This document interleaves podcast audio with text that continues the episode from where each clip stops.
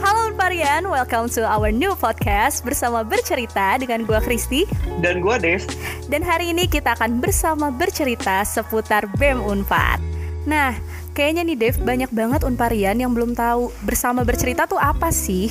Jadi, bersama bercerita itu podcast yang bertujuan untuk menambah wawasan informasi mahasiswa mengenai perkuliahan dan BEM Unpar. Selain itu juga untuk membahas isu-isu terkini yang berkaitan dengan masing-masing bidang pada BEM Unpar 2020. Wah, pastinya bakal banyak banget bahasan dan narasumber keren gak sih di podcast kita ini? Pastinya dong. Nah, ngomong-ngomong nih soal BEM Unpar. Kita di episode kali ini kedatangan tamu spesial banget dari ketua dan wakil ketua BEM-nya langsung. Selamat datang Kak Kinen dan Kak Teteng.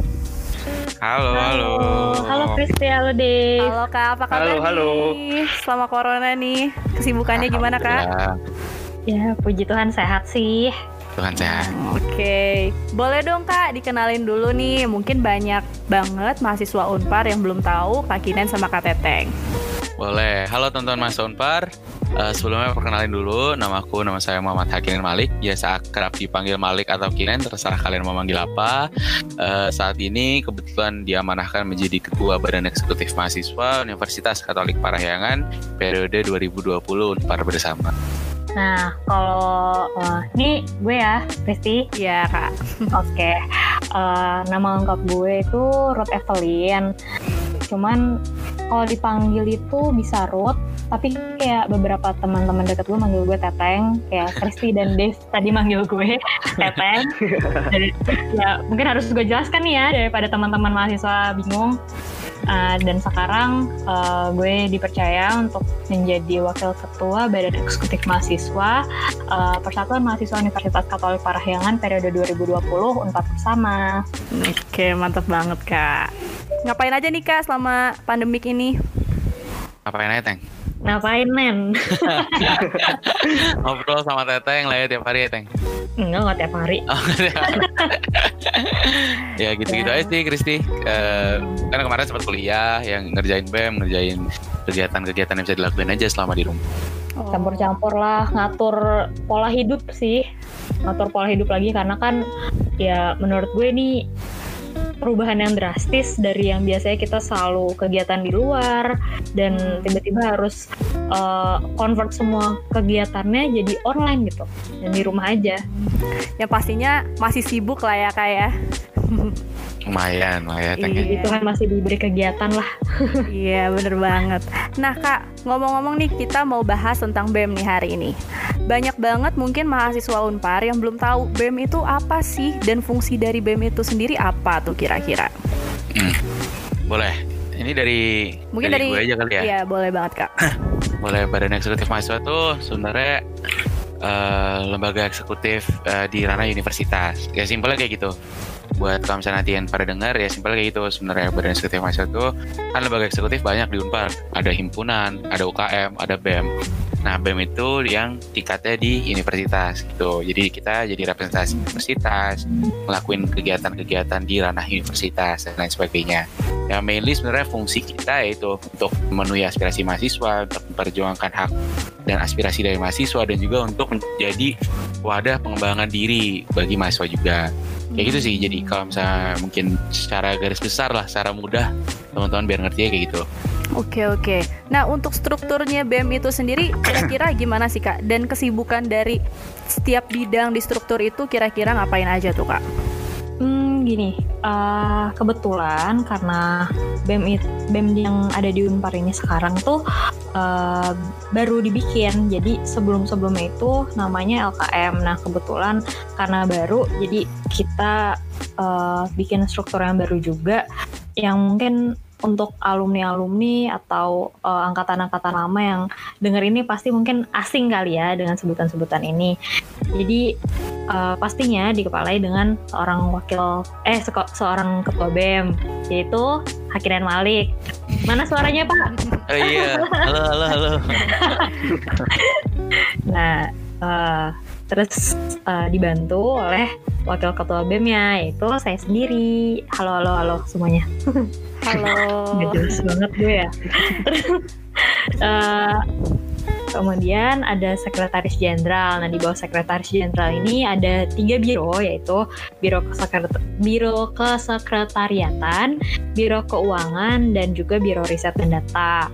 Nah, uh, kemudian ada empat bidang nih, yang masing-masing bidangnya punya departemennya masing-masing. Bidang yang pertama itu bidang dinamika kampus, terus bidang yang kedua itu sosial dan lingkungan, terus ada bidang kreatif dan inov kreasi dan inovasi, uh, dan yang keempat ada bidang komunikasi dan informasi.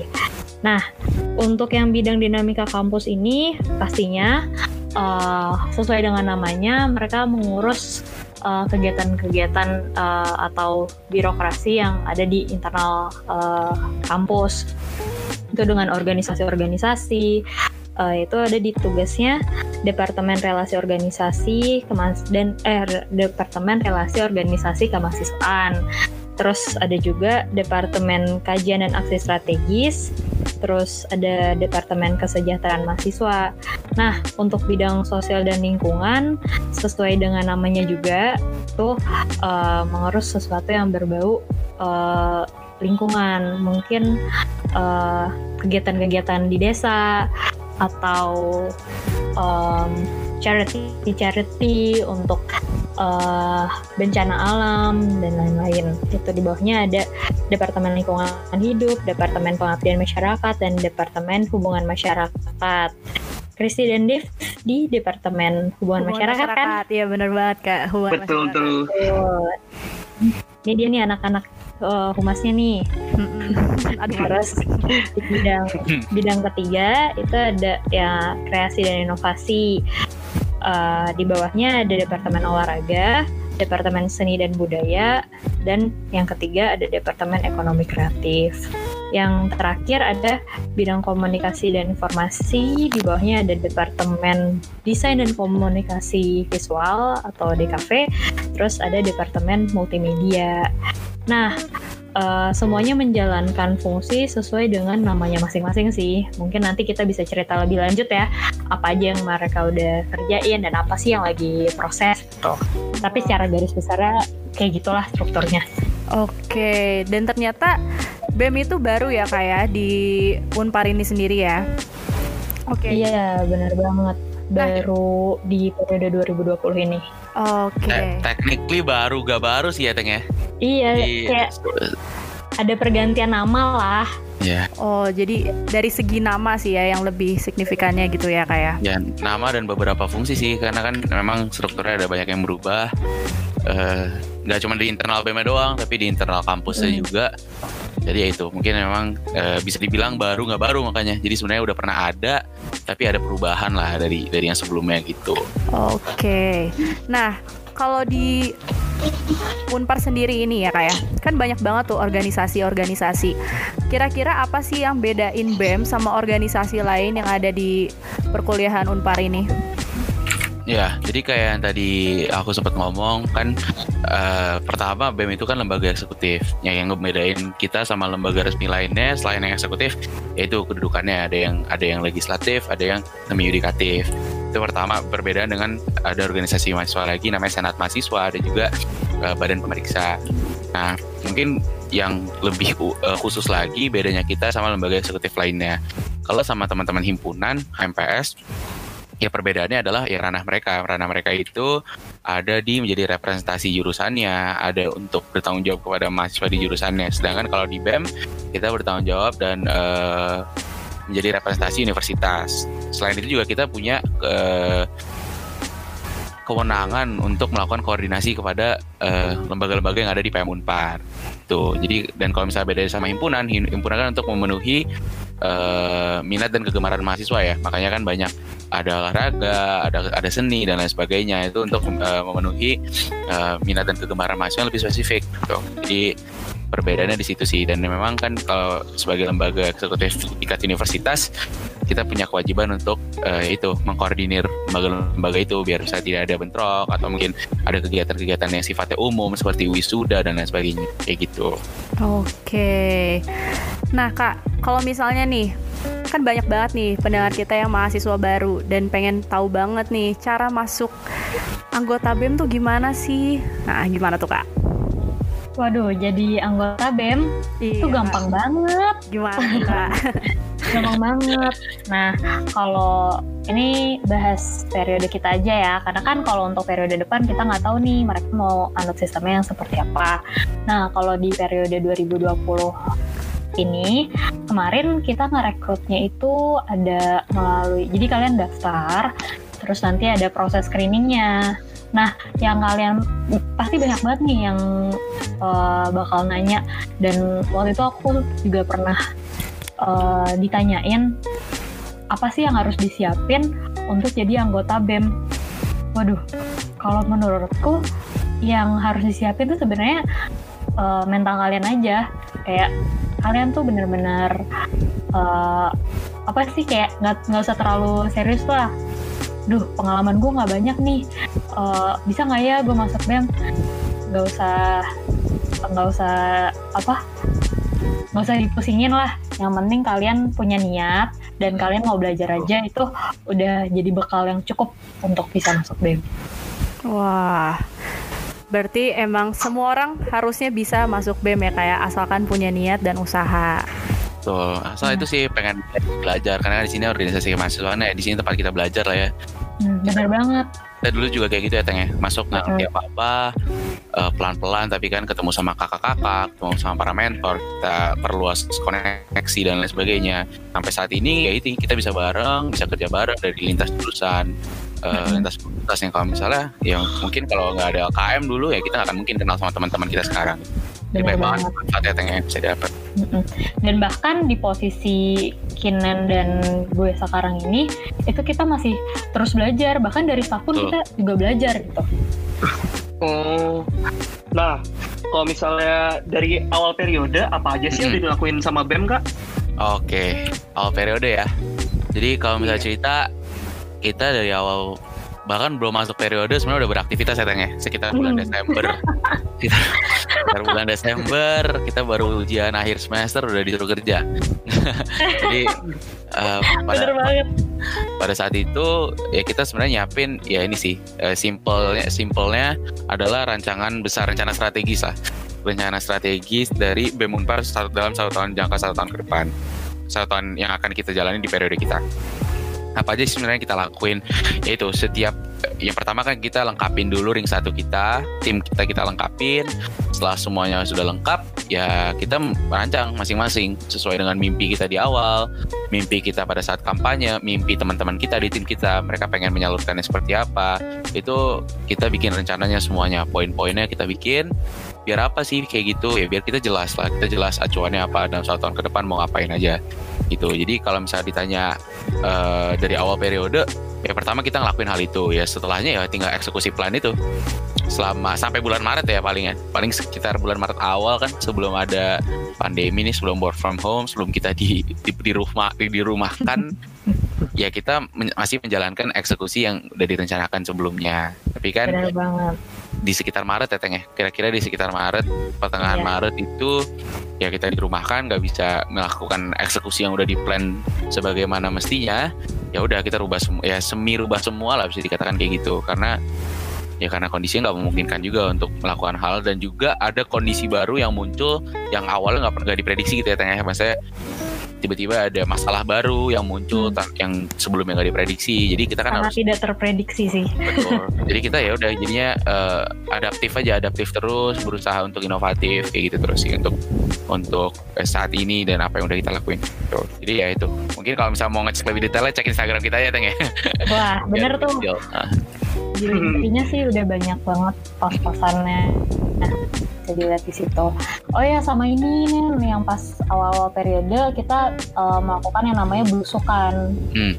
Nah jadi eh, supaya kita juga memastikan lagi apakah yang eh, udah kita rancang itu sesuai nggak sih sama yang dimauin sama mahasiswa-mahasiswa Unpar. Betul.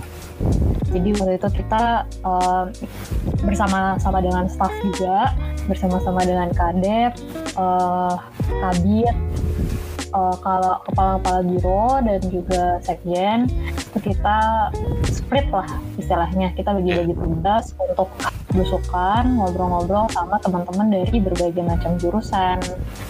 Gitu. Oh begitu. Oke, kalau gitu selanjutnya kalau BEM itu kan termasuk organisasi yang staffnya beragam dari banyak fakultas tuh kak. Gimana Ya. sih Benar rasanya? Gimana sih ca- rasanya dan caranya bekerja sama dengan banyak staff yang belum dikenal dari awal periode? Hmm, Gimana Nen? luma- lumayan ya kalau itu ya lumayan lah. Cuman gimana teng? Coba lu, lu cerita dulu nanti gue cerita. Em, rasanya tuh eh, mungkin karena dari awalnya gue sama Kenan tuh eh, pernah ada di LKM ya. Jadi mungkin yang baru, jadi mungkin kayak pengalaman kita bekerja sama dengan orang-orang yang berbeda jurusan tuh eh, udah dari sebelum BEM. Nah, yang pengalaman baru di sini adalah kayak yang tadi gue sempat bilang, bahkan di posisi kita sekarang pun kita masih terus belajar eh, dari staff-staff kita gitu. Ada aja insight-insight dari mereka atau eh, mungkin cara kerja mereka yang baru yang baik untuk kita pelajarin juga gitu. Ya, dan kita kan di awal periode kan itu sering ke sekrek, ketemu sama anak-anak. Ya kita berusaha untuk ngobrol satu sama lain, mulai mengenal satu sama Ya, lain. bonding. Ya dan belajar karakteristik setiap jurusan kan beda-beda. Jadi ya kayak gitu. Nah. Lama-lama ya adjusting aja kayak punya teman baru aja gitu. Kayak kalian punya teman. Kayak gitulah kurang lebih ya Teng ya kalau misalnya eh, sama lintas jurusan. Iya. Berarti emang mau nggak mau harus bener-bener bersosialisasi dengan orang baru ya kayak. Pastilah. Iyalah. pasti dan menyenangkan sih buat gue bersosialisasi dengan Iya. orang baru keren banget emang. Kita aja Kristi sama Dev kita belum kenal nggak sih sebelum BEM ya nggak? Iya Iya. bener banget. Benar sih. baru kenal di BM Iya. Nah kak, ngomong-ngomong nih ya, kan kita baru banget ditimpa sama corona. Nah, apa sih yang langsung dirasain oleh Kak Kine dan Kak Teteng sendiri nih? Apalagi waktu itu kan BEM baru banget mulai ya kak periodenya. Gimana Iya. sih rasanya pas denger harus belajar di rumah dan semua kegiatan gak boleh dilakukan di sekitar Unpar? Gimana tuh kak?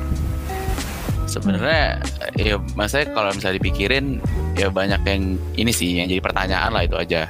Intinya kan eh, pertama deh oh kuliah gimana nih? Kuliah. Terus eh, kan nggak bisa di nggak bisa di kampus kita nggak pernah kuliah daring kan sebelumnya.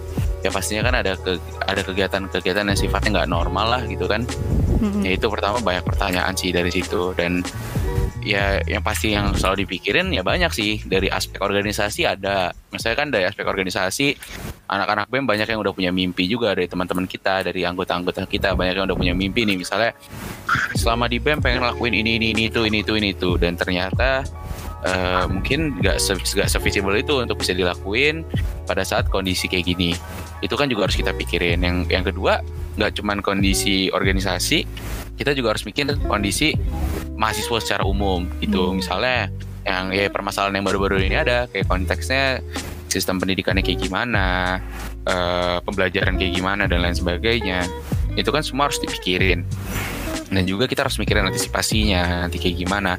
Kita juga harus komunikasi sama lembaga-lembaga lain sama teman-teman senat sama teman-teman himpunan UKM BP gitu. Jadi yang kita pikirin itu semua hal yang yang yang dirasakan saat ini aja. Semua eh, ya itu pendidikan dan dan juga individu gitu. Mak- makanya karena kan banyak nggak tahu ya mungkin karena covid banyak orang-orang yang mulai merenung kembali gitu. Entah merenung passionnya dia eh, mene- menemukan jati diri menemukan hobi baru dan lain sebagainya. Jadi kita juga harus concern ke individu-individu. Jadi nggak cuman secara organisasi nggak cuma secara mahasiswa umum juga kita kepikiran ke mental anak-anak ke mental eh, tim-tim kita kayak gitu. Karena kan ya nggak ada yang tahu apa yang bisa akibat apa yang bisa diakibatkan oleh kondisi ini dan gak ada yang tahu gimana cara nyelesainnya. Karena kita kan konteksnya adalah kasarannya ya cuman kita belum ada kakak-kakak kita yang yang yang yang, Pernah memi- menjalani yang yang- pernah menjalani bener kondisi ini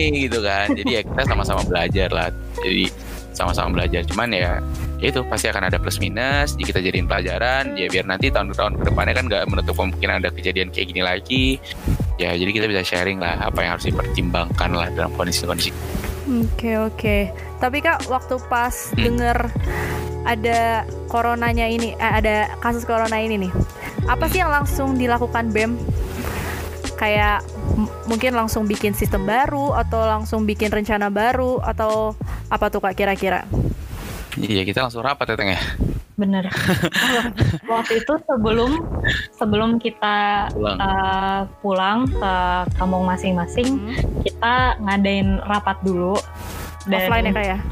Iya offline. Offline. Karena karena waktu itu emang belum dilarang kan, emang belum ada ketentuan untuk uh, Baru kampus doang ya. iya Belum uh, belum kayak Bandung gitu nggak belum Iya. terlalu inilah kasarnya. Hmm, hmm, hmm. iya.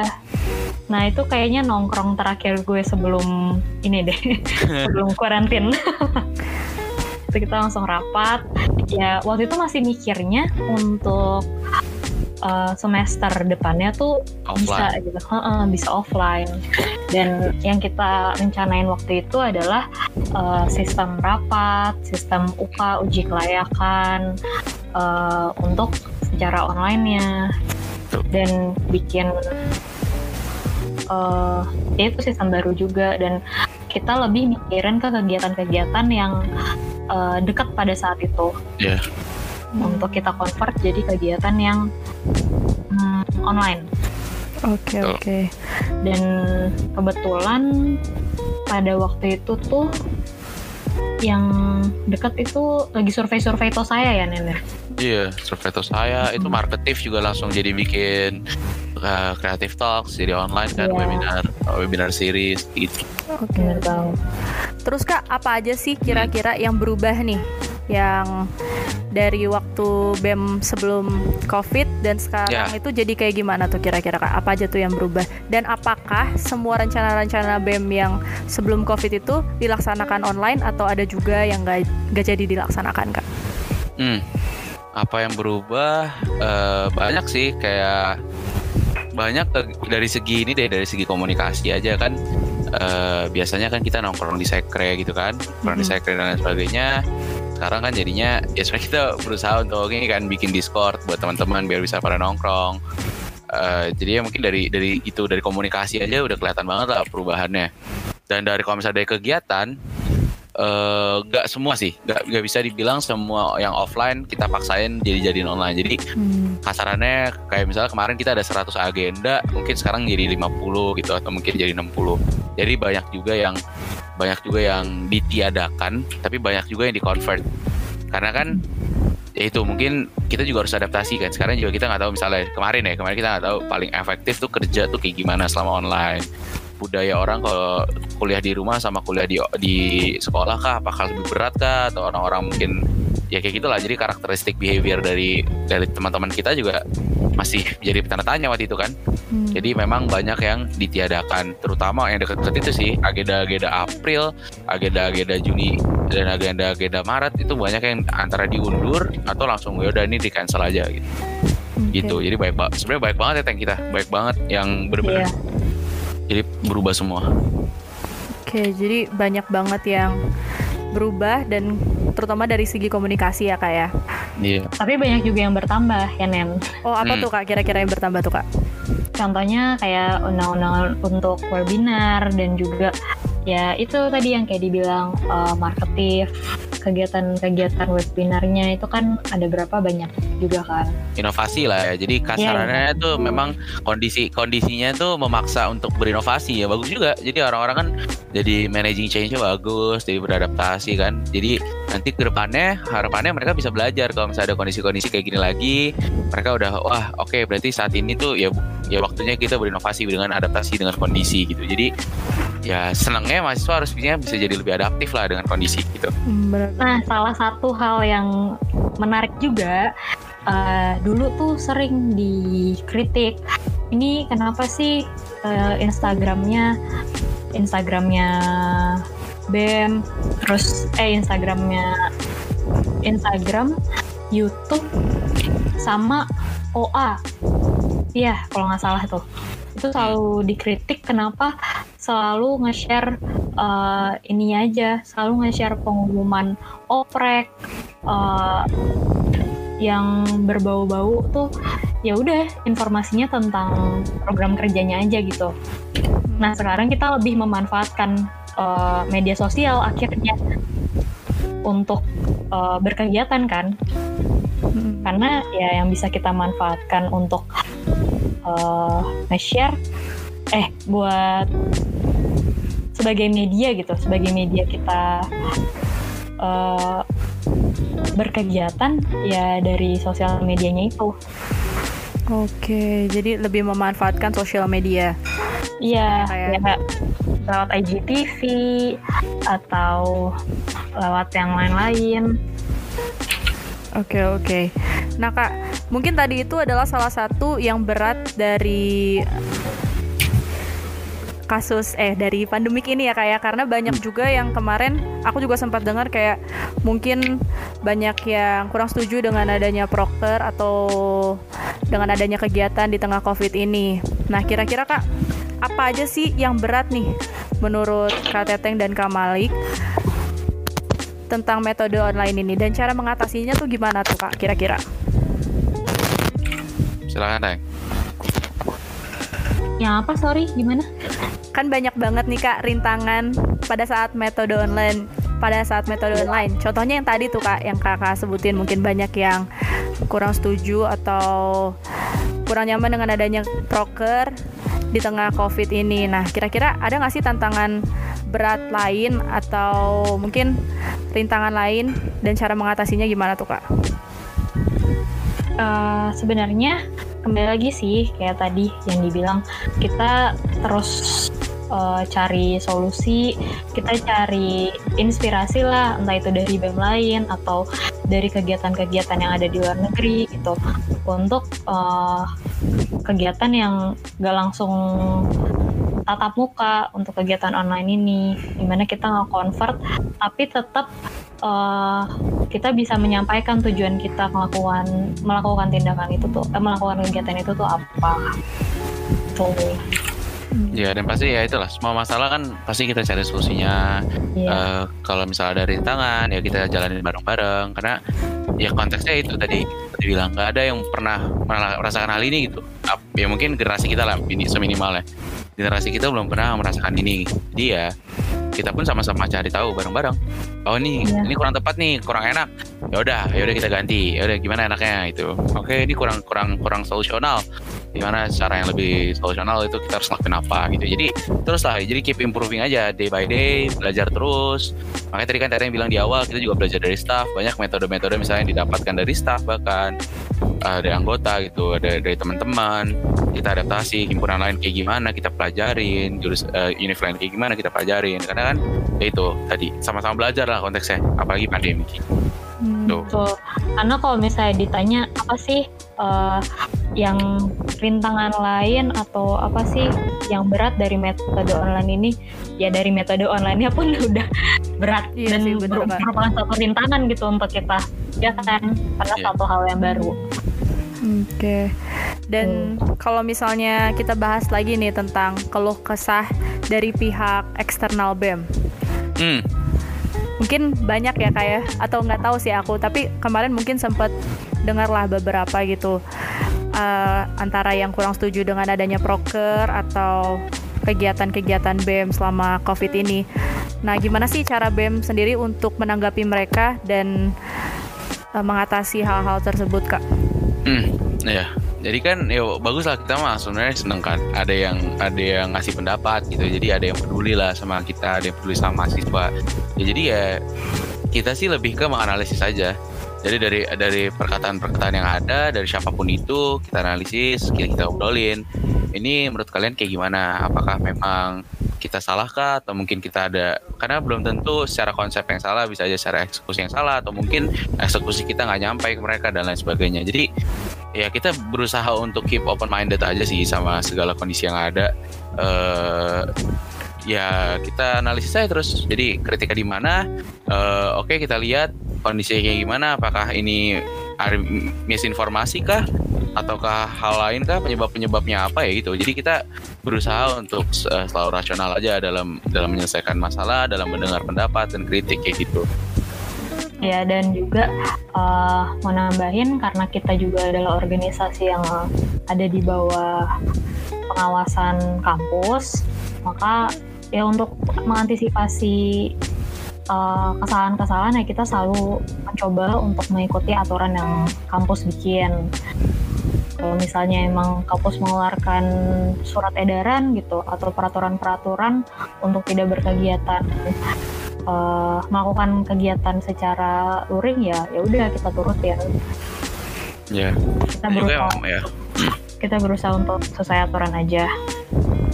Ya. Oke, Kak. dan juga emang itu sih memang pokoknya kes- keselamatan anak-anak nomor satu lah makanya kita bikin kalau misalnya ada acara offline itu kan kita ada protokolnya juga bikin protokolnya harus ada datanya semuanya ya itu karena memang ya itu nomor satu juga buat kita. Jadi daripada kita ngeris kesehatan maksudnya kasarnya daripada kita ngeris kesehatan mereka ya mending ya nggak apa-apa nggak usah ada kegiatannya ya, tapi ya itu tapi kan memang kondisi saat ini kesehatan nomor satu kan Keren. Nggak cuma keren. buat kita tapi untuk orang-orang di rumah gitu yang kita pikirin tuh orang-orang yang di rumah nanti dia balik bisa ada orang tua dan lain sebagainya kita kan nggak tahu bener banget Bener-bener. Oke. Nah, selama beberapa bulan ini kan kita udah pakai metode online. Apa Hmm. aja sih kak yang bisa dipelajarin BEM dari metode online ini? Metode online ini banyak banget yang bisa kita pelajarin khususnya uh, ya misalnya aja dengan jujur gue baru pertama kali melakukan apa menggunakan Google Meet Zoom gitu itu baru da- baru dari metode online ini kan Iya nggak? Kalian ada nggak yang pernah? iya sama Jujur sih ya sih. Sama sih, Iya kan? baru sejak online ini. Iya, bener-bener. Discord juga. Bahkan gue Iya. juga masih mencoba buat pahamin dan kayak eh oh ya ada juga yang baru belajar desain gitu. Staff baru belajar desain karena kan eh desain tuh salah satu cara kita untuk menyampaikan sesuatu eh, informasi secara online gitu kan untuk post dan supaya lebih menarik juga karena itu jadi kayak belajar soft skill nggak sih kalau Iya, kayak gitu Iya tuh? bener. Bener kak. dan gue juga baru belajar belajar lagi baru ngulik-ngulik lagi tuh sekarang terus kayak atau karena gue eh ini bahasnya tentang bem ya Iya. Nah Kak. gitu sih selain dari media-media untuk eh, melakukan kegiatannya. Itu juga dari webinar-webinar yang diselenggarain sama BEM itu. Terus dari em, kerja kerjasama kerjasama kita eh, di webinar-webinar itu kita jadi kenal punya koneksi lah dari eh, narasumber-narasumbernya dan saling berbagi ilmu lagi gitu.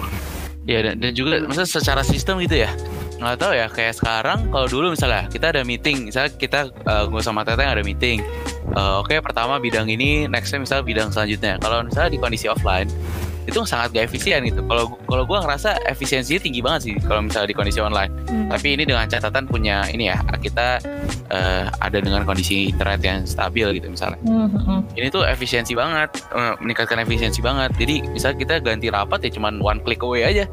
Misalnya kalau di Discord cuma tinggal pindah channel gitu misalnya. Atau kalau misalnya di Google Meet tinggal ganti link.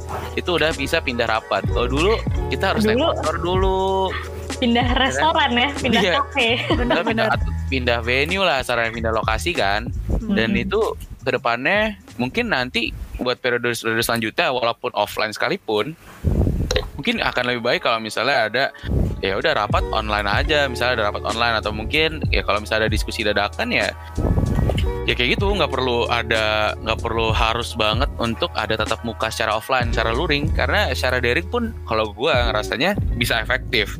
Walaupun nggak bisa dipukul rata untuk selalu daring ya Hmm. tapi ini tuh kayak menjadi celah baru lah untuk sistem organisasi untuk gak cuma buat BEM mungkin untuk semua organisasi mungkin akan mendapatkan lah man- manfaat dari sistem daring ini dan menurut gua ke depannya sih ya kita harusnya menyesuaikan ya kan Ka- kalau katanya new normal gitu ya.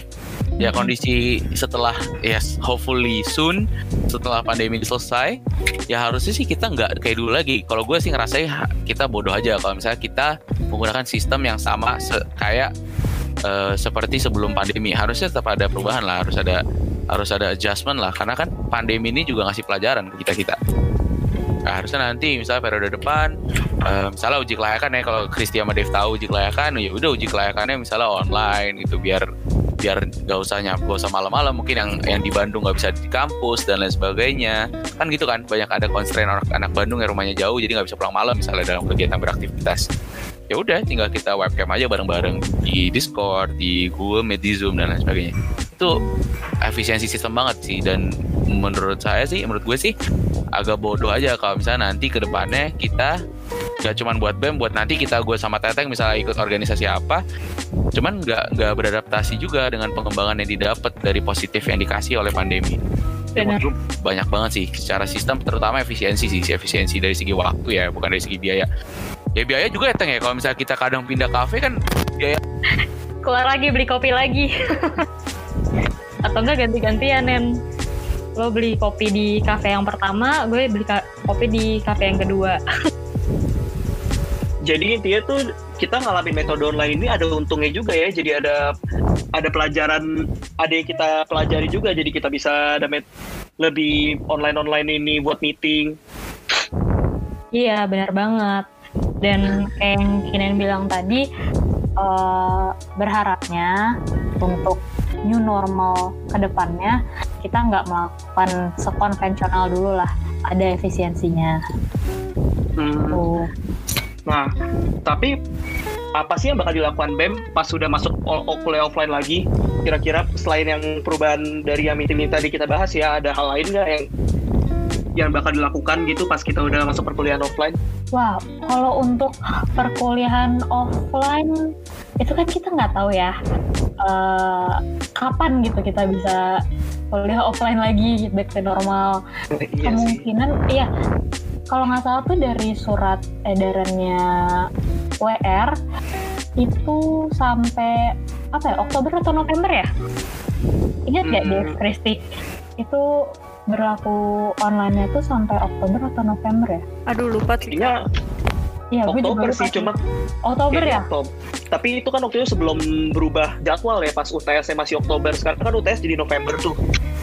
Nah, eh, kalau misalnya offline, ya yang gue bayangin sih akan terjadi di tahun depan ya, hopefully Hmm. minimal minimalnya tuh tahun depan dan tahun depan tuh kita udah ganti periode. Jadi apa yang ya. akan dilakukan BEM pada saat perkuliahan offline nanti mungkin periodenya udah bukan kita lagi.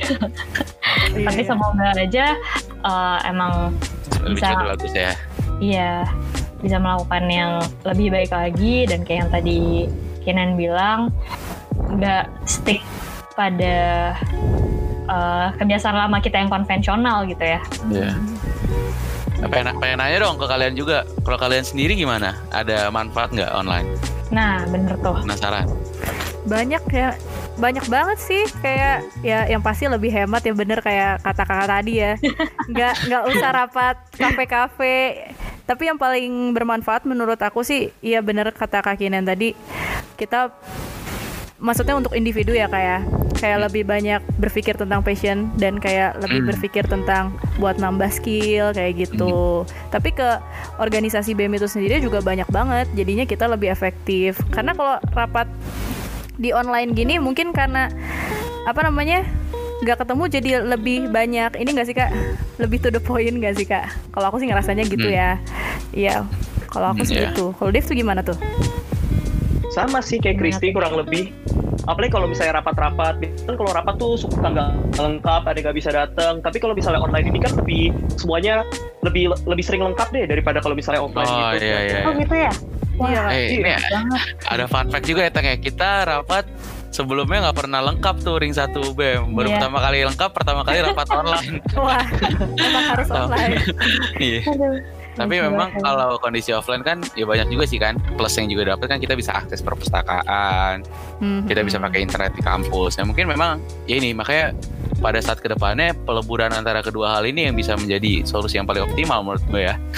Jadi misalnya online, ya teman-teman yang misalnya ada kesulitan dalam melakukan eh, mendapatkan akses ya kan bisa ke kampus nggak apa-apa. Cuma memang teman-teman yang bisa dan mungkin sekiranya rumahnya jauh atau nggak ada di sekitar Unpar dan nggak bisa ada di Unpar lama, bisa ada di rumahnya. Tuh jadi sih.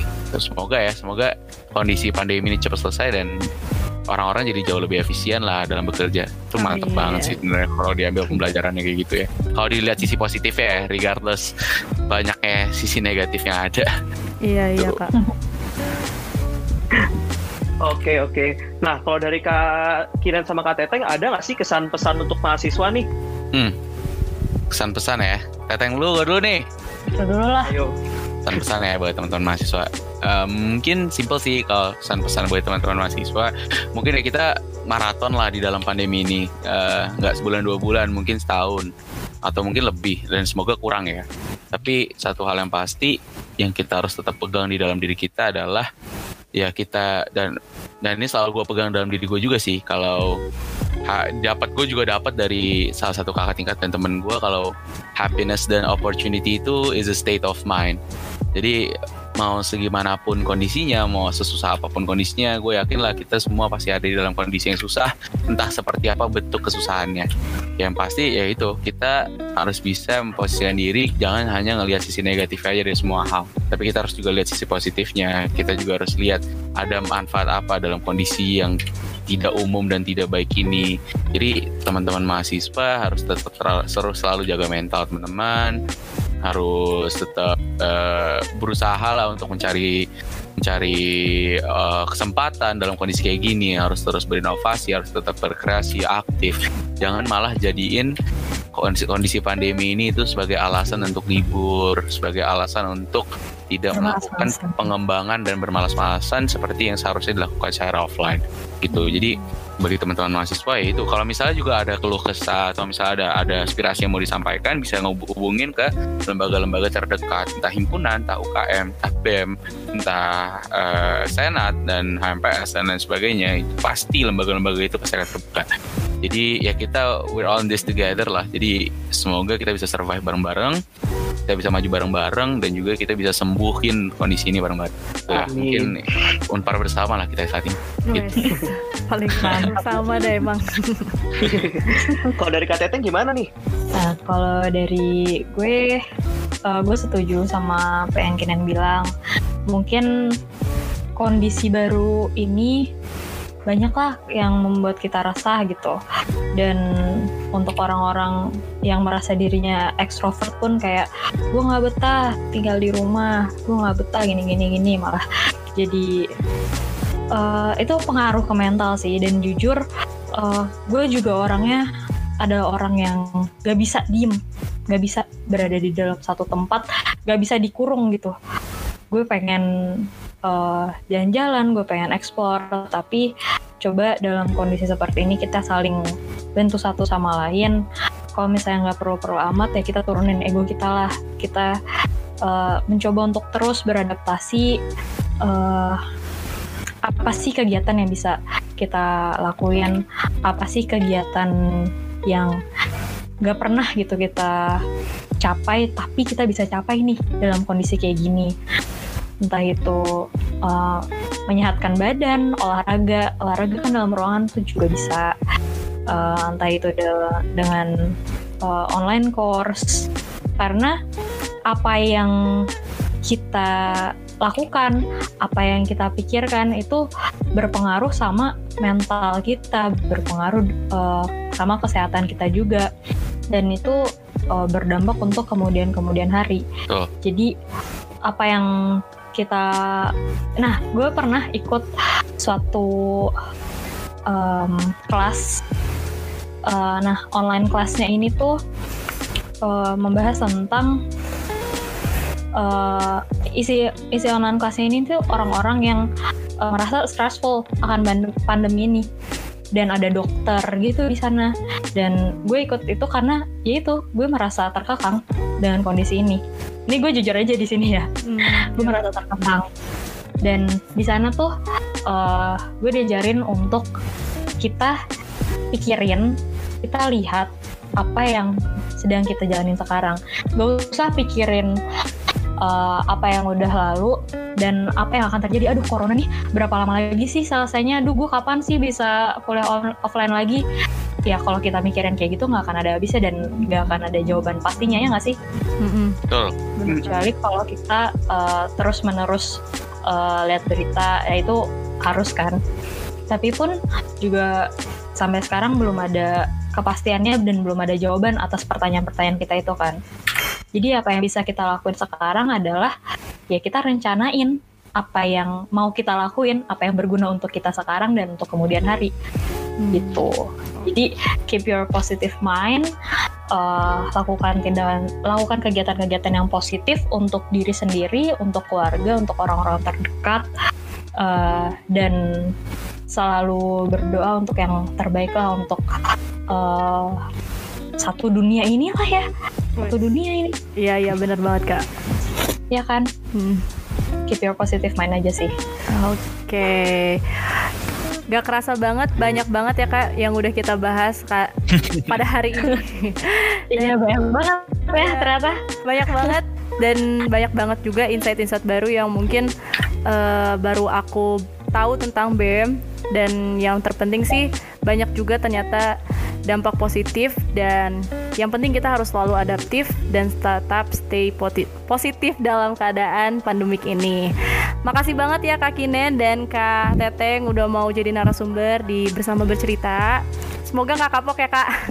Enggak lah, mantap. makasih lo Dev sama Kristi Iya Kak. Iya, makasih juga, Kak. Iya. undang kita Nah, nggak kerasa banget ya, udah banyak yang kita dapetin dari hari ini.